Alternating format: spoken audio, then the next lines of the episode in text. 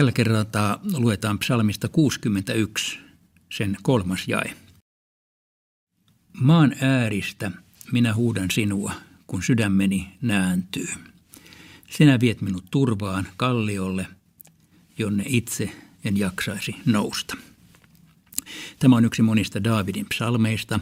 Sen on voinut Daavid kenties kirjoittaa, mutta voi yhtä hyvin olla, että ei ole kirjoittanut, koska Daavidin psalmit tarkoittavat myöskin Daavidille omistettuja kirjoituksia.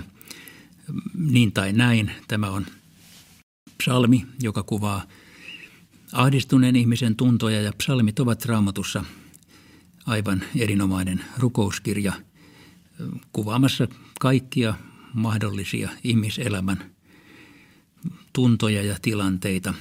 Muistan kauan sitten lukeneeni tunnetun maailman tunnetuimman evankelista Bill Grahamin haastattelun, jossa hän, häneltä kysyttiin, että mitä hän tekee silloin, kun hän on oikein montussa tai, tai masentunut.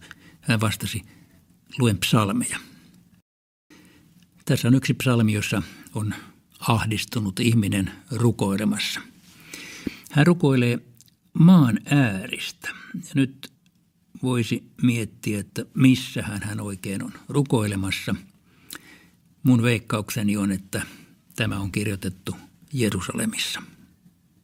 En tosiaan ole varma, mutta se on kaikkein todennäköisintä. Mutta Jerusalemhan ei suinkaan ole maan äärissä, ei sinne päinkään. Sehän on kaikkien paikkojen keskus, jos raamatun terminologiaa ja paikkakuntia ajatellaan. Mutta miksi maan ääristä? Siksi varmaan, että rukoilija kokee, että hän on ikään kuin maailman toisella laidalla. Hän on ikään kuin Jumalan selän takana. Hän on yksinäinen, hän on kaukana Jumalasta. Jumala ehkä on, on aivan hyljännyt hänet. Ja niinpä hänen sydämensä nääntyy, näin hän myöskin kokee. No sydän ei tässä tietenkään tarkoita mitään sydämen vajatoimintaa tai rytmihäiriöitä, vaan on kysymys ihmisen sisimmästä, joka,